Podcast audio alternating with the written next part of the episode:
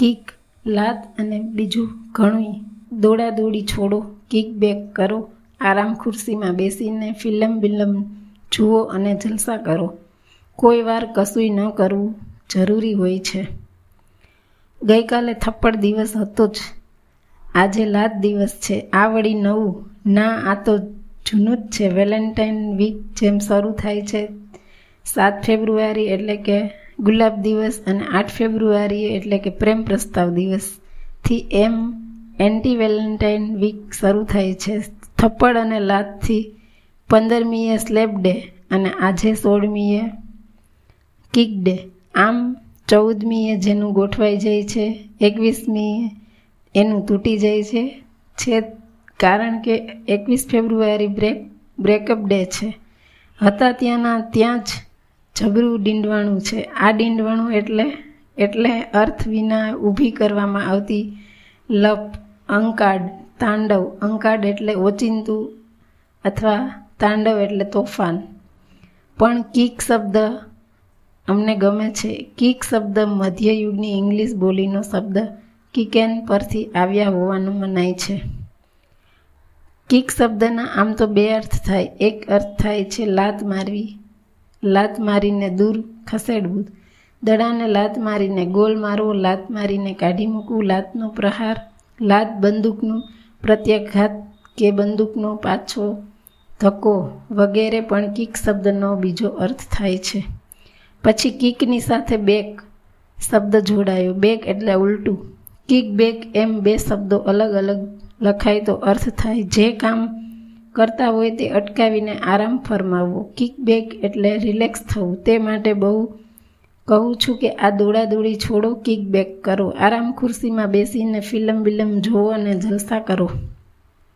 કોઈ વાર કશુંય ન કરવું જરૂરી છે. કિકબેક જરૂરી હોય છે, પણ આ જ બે શબ્દો કિક અને બેક જો ભેગા થઈ જાય તો એ લાંચ થઈ જાય. કોઈ ગેરકાયદેસર કામ કરી આપવા બદલ પૈસાની માગણી થાય તે આજકાલ તો કાયદેસર કામ માટે પણ કિકબેક મંગાય છે. લો બોલો. એ પ્રવૃત્તિને હવે જો એ લિએઝન અથવા તો લોબિંગ એવું રૂપકડું નામ અપાય છે, પણ ખેલ તો બધો પૈસાનો જ છે. પૈસા ફેંકો, ધાર્યું કરો. આપણા પ્રધાનમંત્રીએ સંસદમાં હિન્દીમાં કહ્યું કે આત્મનિર્ભર ભારત સામે વિરોધ પક્ષનો વાંધો એટલે છે કે કમિશન બંધ થઈ ગયું, ભ્રષ્ટાચાર બંધ થઈ ગયો. આ શબ્દોનો હિન્દુસ્તાન ટાઈમ્સ અખબારે અનુવાદ કરતાં ઇંગ્લિશમાં કમિશન અને કિકબેક્સ શબ્દો લખ્યા. યસ, અનુવાદ સાચો છે. કમિશનની સાથે કિકબેક શબ્દ બરાબર લાગે છે. કોઈ બુરી આદત છે, દૂર કરવી છે, ત્યારે કિક શબ્દ ઉપયોગ થાય છે. લાત મારો વ્યસનને ક્વિટ આલ્કોહોલ એટલે દારૂ છોડવો, પણ કિક્સ આલ્કોહોલ એટલે દારૂને લાત મારવી, પણ આલ્કોહોલ પીવાથી જો રોમાંચ થાય તો તો alcohol just for a kick કિકની પાછળ ઇન લાગે તો શરૂઆત કરવી. એના પરથી ઇંગ્લિશ તળપદો શબ્દ છે. આમ લાતનો મહિમા અપરંપાર છે. તરછોડી નાખવું તુચ્છકારવું નહીં દરકાર કરવી, નહીં સ્વીકારવું કે કબૂલ કરવું એટલે લાત મારવી.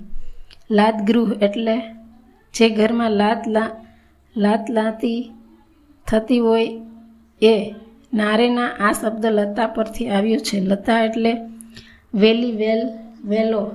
લતાથી છવાયેલી હવેલી.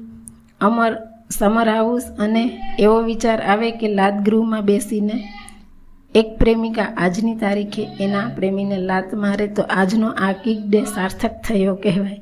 નહીં, બેડ જોક. આજની શાબ્દિક લાતાનુભૂતિ સમાપ્ત કરીએ. જો પ્રેમ ન હોય તો કોઈ વ્યક્તિને આખું જીવન વેંઢારિયા કરવી જરૂરી નથી. કિક ધ એસ, લાત મારવી દેવી. અને જો કોઈ તમને લાત મારે તો હસીને છટકી જવું.